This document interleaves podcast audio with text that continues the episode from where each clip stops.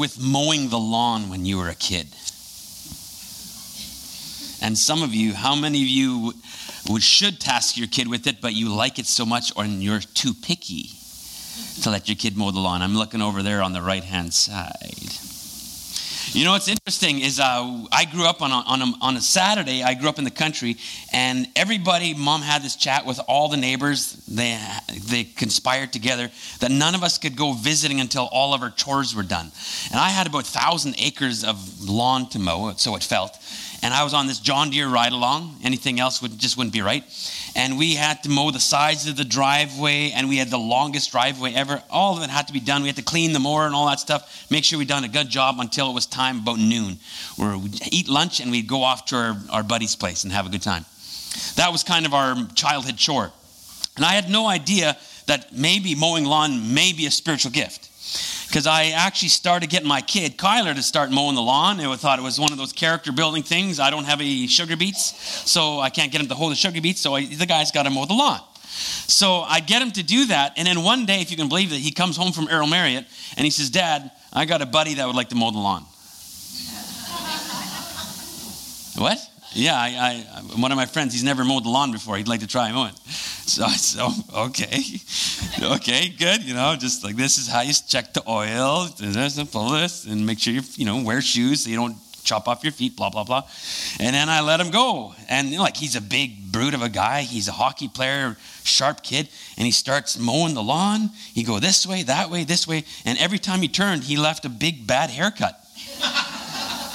Like I was just like, are you kidding? Like I thought he was messing with me at first, but no, he was mowing the lawn, leaving a big strip every time he turned the corner. I said, like, what, what, what are you, what are you doing? Like, uh, so I actually had to mentor him on how to mow the lawn. Like he kept missing a big strip. I couldn't believe it. I still find it terribly funny when I think about that. Anyway, I mentored that kid. I probably never mowed the lawn again. But I was thinking about mowing the lawn, and one of the reasons why it does connect to my story here or to my sermon is uh, Cliff also at the mow the lawn when he was a kid. He grew up on a dairy farm in the middle of New Bothwell, a little hick town, 300 people, which I grew outside of. Grew up outside of that town, and uh, he was mowing the lawn as a young man. And his little sister came out because he she also wanted to ride on the on the ride along lawnmower. Not a good combination. So as he's going round and round and round, and she's dancing around trying to get on it, all of a sudden the inevitable happened and her toes got clipped off by the lawnmower. I know it's the worst story ever.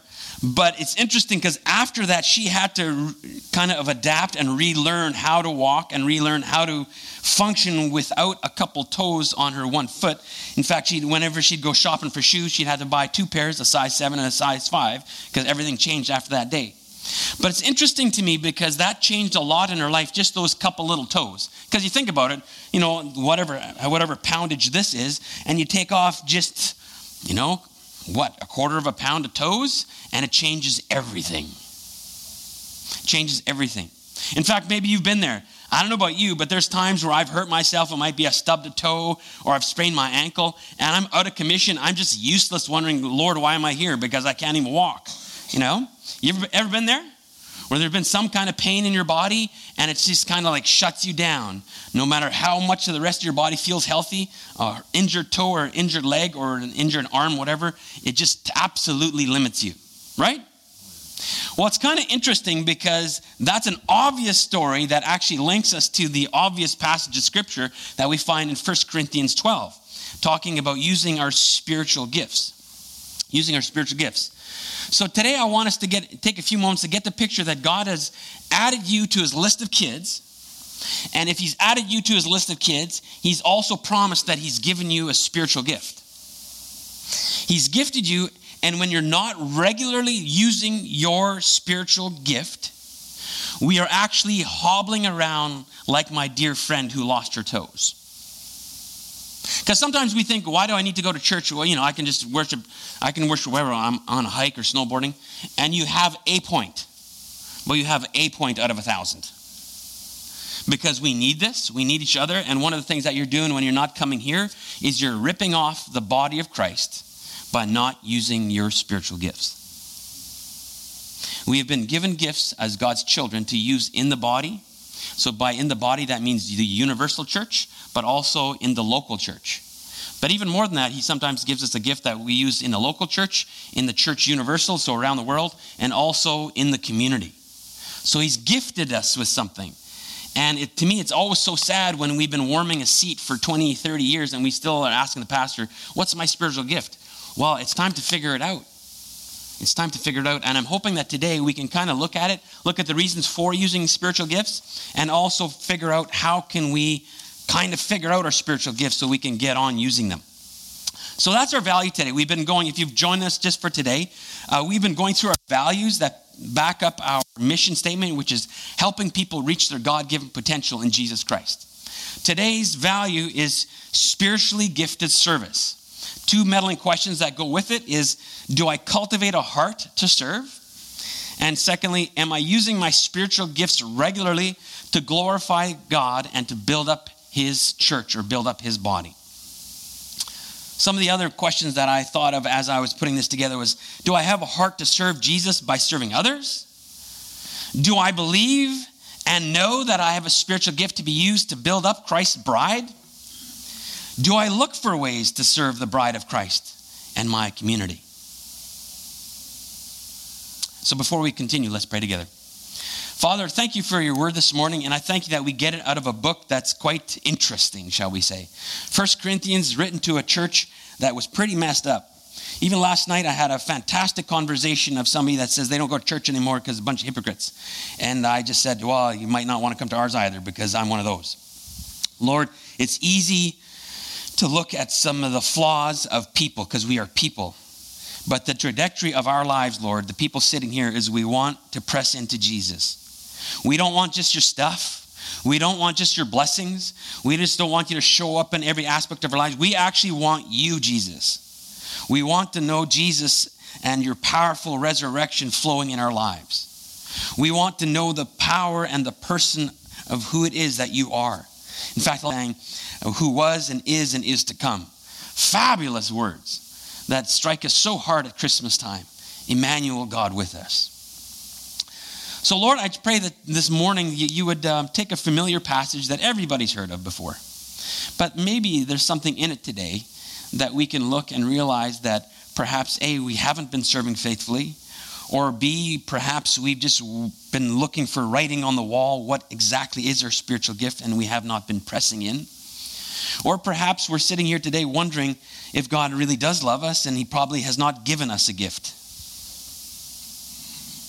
Sometimes, Lord, we look at other people's gift and we go, it's incredible, and mine is so lame, or mine is just so non glamorous. And you know, I just pray that we'll have a, a, beautiful time this morning of looking into these questions and coming to a place of shalom, coming to a place of peace, realizing that, Lord, as your kids, you've given us a gift.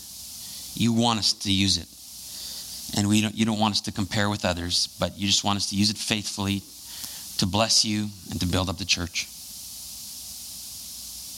Thank you, Lord. We pray this in your name. Amen. So, three things I'm hoping you get from this sermon is this to consider this serving, learning to serve in your area of giftedness. But secondly, serving when there is a need. So, just get on with it.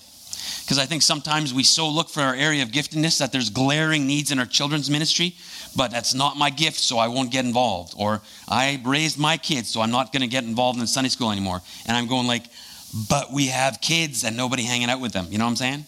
So there's times where we obviously are looking to serve in our area of giftedness, spiritual giftedness, but also times where you put up your hand and you get involved because there is a need in the body of Christ. And thirdly, serving Jesus. So, not just serving people or not just serving the church, but actually serving Jesus. Um, at every stage of our Christian development, and this is a conviction that I've been working through here, at every stage of our Christian development, there's room to know Jesus more and differently. Jesus is like a diamond, my friends. So if you think that you just became a Christian and then you started going to church regularly and now you serve and that's it, you're mature. You're mistaken. Because as I was trying to even say to the board, it seems like it's a concentric, um, we are constantly going in circles, circles, circle, trying to peel and get closer and closer, closer to who Jesus is in every step and stage and circumstance of our life. Your life changes. Circumstances change. And to think that God is just, you got him in a box now, been there, done that, oh, I just think it's just criminal. So he wants to have a relationship with you and he wants you to draw closer and closer to him and realize that we can have more of Jesus. And sometimes that comes by serving him faithfully alongside the rest of his kids. So here we go, jumping into a huge portion of scripture is um, 1 Corinthians chapter 12, and we'll be reading from the English Standard Version. Uh, 1 Corinthians chapter 12. Now, concerning spiritual gifts, brothers, I do not want you to be uninformed. You know that when you were pagans, you were led astray to mute idols, however, you were led. Therefore, I want you to understand that no one speaking in the Spirit of God ever says Jesus is accursed, and no one can say Jesus is Lord except in the Holy Spirit. Now, there are a variety of gifts, but the same Spirit. Well, let's pause there for a second. When I started reading this, I'm going like, what do those first three verses have to do with anything? Because now he's going off into the body of Christ and the giftedness. And why is he talking about this, these mute idols and all that stuff? Well, he's talking to First Corinthians, and First Corinthians, that was a church that was pretty messed up. There was some crazy stuff going on in there. In fact, when I was a younger Christian, I thought, why would he put this at this point in Scripture? Because as you start reading, you're going like, wow, these Christians are messed up. That church is crazy. So he's actually coming to them, and they are Christians that are growing, but they still have all sorts of baggage that he's got to deal with and move aside and renovate, and just sometimes like, what are you thinking? And here, this is one of those things too. And I think he's also pointing this that in the old life, you may have been a pagan or you may have been worshiping this idol, and this idol is a piece of stone, a piece of wood that does not talk back to you. And now you are serving a living God, the King of Kings and the Lord of Lords, who not only communicates, but he gives you gifts and wants you to use those gifts to honor him in this communication that we can learn more and more about our Savior. You guys, the world is full of people just worshiping stuff or animate objects, inanimate objects. And here we have a God that is alive and well and actually wants Steve, wants Marion, wants Dale. Come on, come on. Yeah, yeah, yeah, yeah, yeah. He wants to be with you. So it's incredible. He even shows it by giving us a gift. And he gives us that gift. And he says, Come on, just open it. Open it. Use it. Use it and come closer to my people. Come closer to me. So it's really exciting stuff. We're going to continue on in verse 4. Now there are a variety of gifts, but the same Spirit. And these are varieties of and there are varieties of service, but the same Lord. And there are varieties of activities, but it is the same God who empowers them all in everyone. To each is given the manifestation of the Spirit for the common good. For to one is given the Spirit the utterance of wisdom, and another the utterance of knowledge according to the same Spirit to another, faith by the same Spirit. To another, gifts of healing by one Spirit. To another, the working of miracles. To another, prophecy. To another, the ability to distinguish between spirits. To another, the various kinds of tongues. To another, the interpretation of tongues. All these are empowered by one and the same Spirit who apportions to each one individually. What does it say?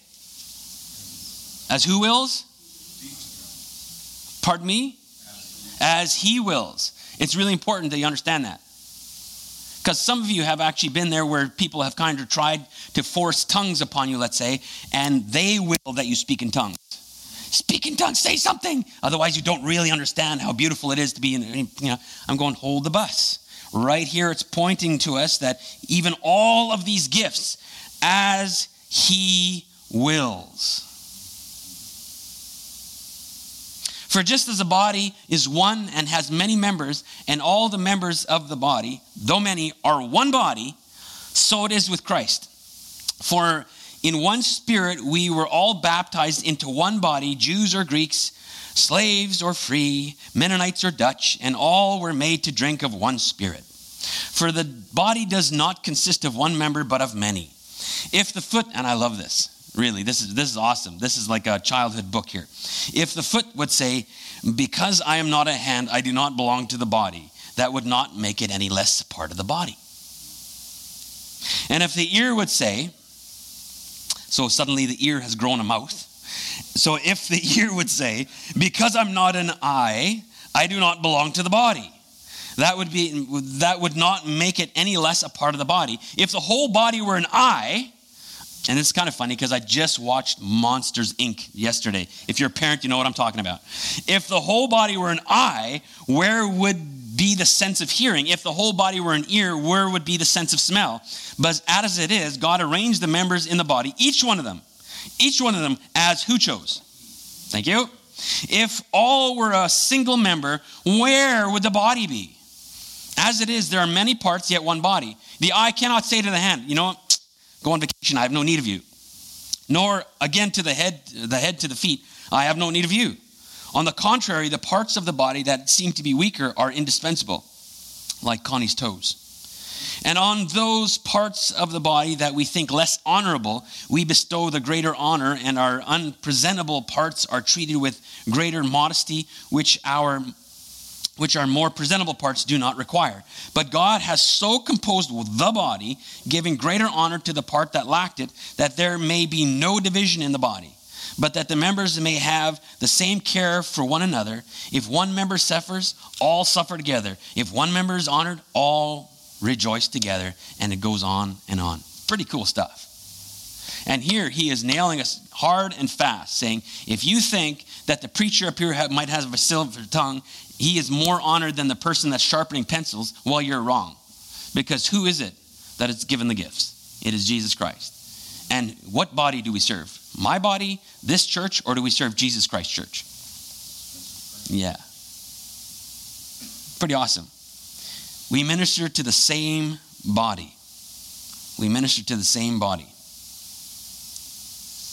And folks, these gifts are not given to us so that I can take my gift and go home and just shine up my gift and go, oh, I have such a good gift.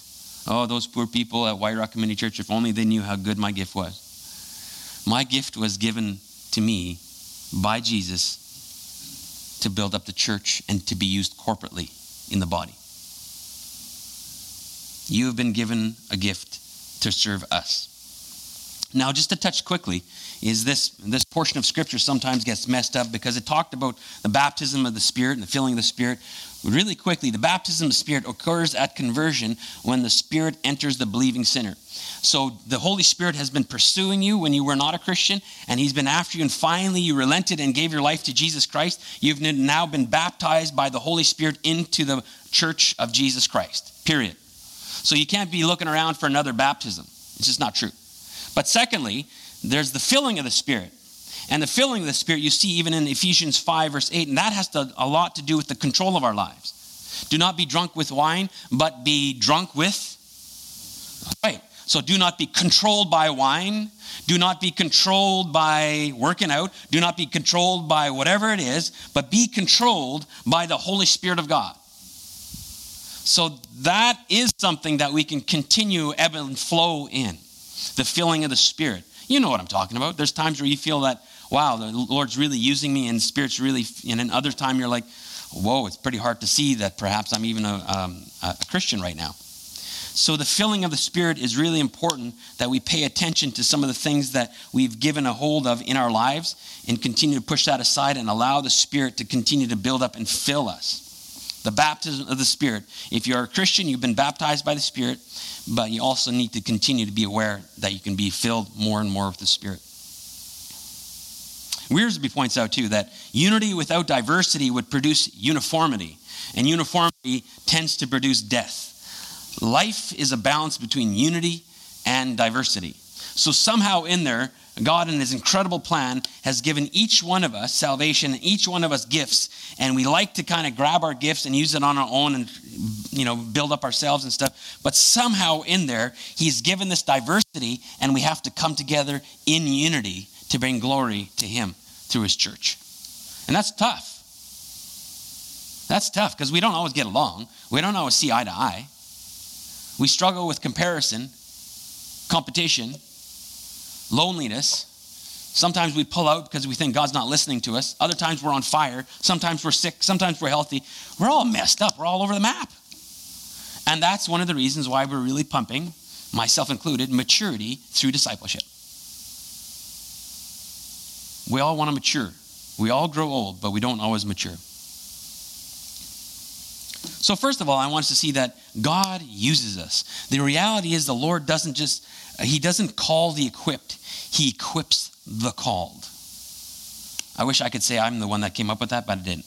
The reality is, the Lord doesn't call the equipped, He actually equips the called. God used men and women with similar doubts to us to change the course of history. Just to give you a little taste of that, Moses didn't think he was a leader or a speaker, but God worked through Moses to bring Israel out of slavery. David was the youngest, snot nosed little shepherd boy that, he, that would, didn't even come across Samuel's uh, line of vision. And finally says, Do you not have any more sons? And pretty soon the young guy came bouncing in, and that was the guy that was anointed to become the next king of Israel, who would fight giants, David and Goliath. Paul was killing Christians before he met Jesus. But he went on to become one of the most highly regarded and prolific writers of the New Testament, plant and a church planter. Or how about coming upon this season right here? By the way, thank you to everybody that's been a part of decorating this place. It looks fantastic. Um, coming into Christmas, we're reminded that God used the humble Mary and Joseph to introduce Jesus the Messiah into our lives here. You guys, in my limited experience and short observation, here's a few characteristics that are helpful, I think could be helpful for you to find and to use your spiritual gifts. Are you ready? First of all, know that God has given you a gift. He has promised that everybody gets a spiritual gift. Secondly, start praying about where God would like to use you. Start praying about it. Thirdly, start serving with others. So get moving. I'm going to comment on that in a little bit. But sometimes we just sit there and pray, oh God, oh God, oh God, what's my gift? What's my gift? And we just we, get moving. Start serving. Pay attention to what you're passionate about. Pay attention to what breaks your heart. Pay attention to other believers that may comment or even ask them if they see any particular gifts that may be yours. And be humble and receive with open hands whatever the Lord has given you and is calling you to. And don't compare yourselves to others. And finally, be faithful. So I know that was a long list for you to actually write down there. But the fact is, you've been given a gift. Pay attention, start serving, and then start actually developing relationships within the body of Christ. And there's a good chance you can ask somebody or somebody will comment, and you're almost going to start seeing your niche or start seeing where God is calling you and realize, wow, this is a spiritual gift. First of all, I want us to realize that we always got to be ready to serve, both the church universal and the church local. There's a difference between the body of Christ universal, which we see in Corinthians 12, and there's also this local church that we attend for corporate worship, which we see in Hebrews chapter 10, verse 25. Now, the big deal is that we serve, but we also got to realize that we serve in a 24 hour proposition, shall we say in the way that we're always ready to serve and we kind of have this disposition to be ready to serve. Does that make any sense? So you're ready to use the gift that God has given you. So I'm not talking about that the church is going to milk you now and every time this comes up, we go, Josiah has that gift, let's get him on board. And pretty soon he's burnt out. But what I'm just saying is that people that are in the body of Christ and God has given them a gift, we also have to cultivate this opportunity to be ready to serve at a moment's notice. We have the disposition to use our gifts for His glory. Romans 12, do not be slothful in zeal, but be fervent in spirit and serve the Lord. Another place in Matthew, he says, Then he said to his disciples, The harvest is plentiful, but the laborers are few. That hit me again this week. Is uh, you know, oftentimes any kind of organization, but also especially the church, is oftentimes we have all sorts of opportunities to serve, but it seems like the same 20% are doing 80% of the work, if that makes any sense. And right here, I'm not sure why I find that surprising sometimes, because he says it again in Matthew 9. He says, Boy, the harvest is plentiful, but the laborers are few. Always be ready to serve. Serving allows us to experience the joy and peace that comes from obedience. In 1 Peter 4 10 to 11, it says, Each of you should use whatever gift you have received to serve others as faithful stewards of God's grace in its various forms, so that in all things God may be praised through Jesus Christ. So, serving really is a form of worship. We get together and we get to actually honor and worship, ascribe worship to Jesus Christ by using the gift that He has given us. I like what somebody else pointed out too. He says, uh, serving also allows us to experience miracles. Think about that for a second. Serving also helps us to see miracles. In John chapter 2, what a miracle. Guys just showed up to serve at a party, the wedding of Cana, and they ran out of wine. How embarrassing. So they come up to Jesus and they tell him, like, We've run out of wine. This is so what, do we, what do we do? And they fill up barrels of water and he turns it into wine. How cool would it have been that day to see that happen, right? And it's kind of the same. They take a monotonous job, they're serving, whatever it might be, but it ends up that they're lucky that day and they're serving alongside Jesus Christ. Jesus shows up in power and does something that blows their minds. And I wonder sometimes if when we actually keep our head down and we're continuing to work in our spiritual giftness along others, that all of a sudden, boom, we're going to see something miraculous, which we would not have seen if we were not employing our spiritual gift.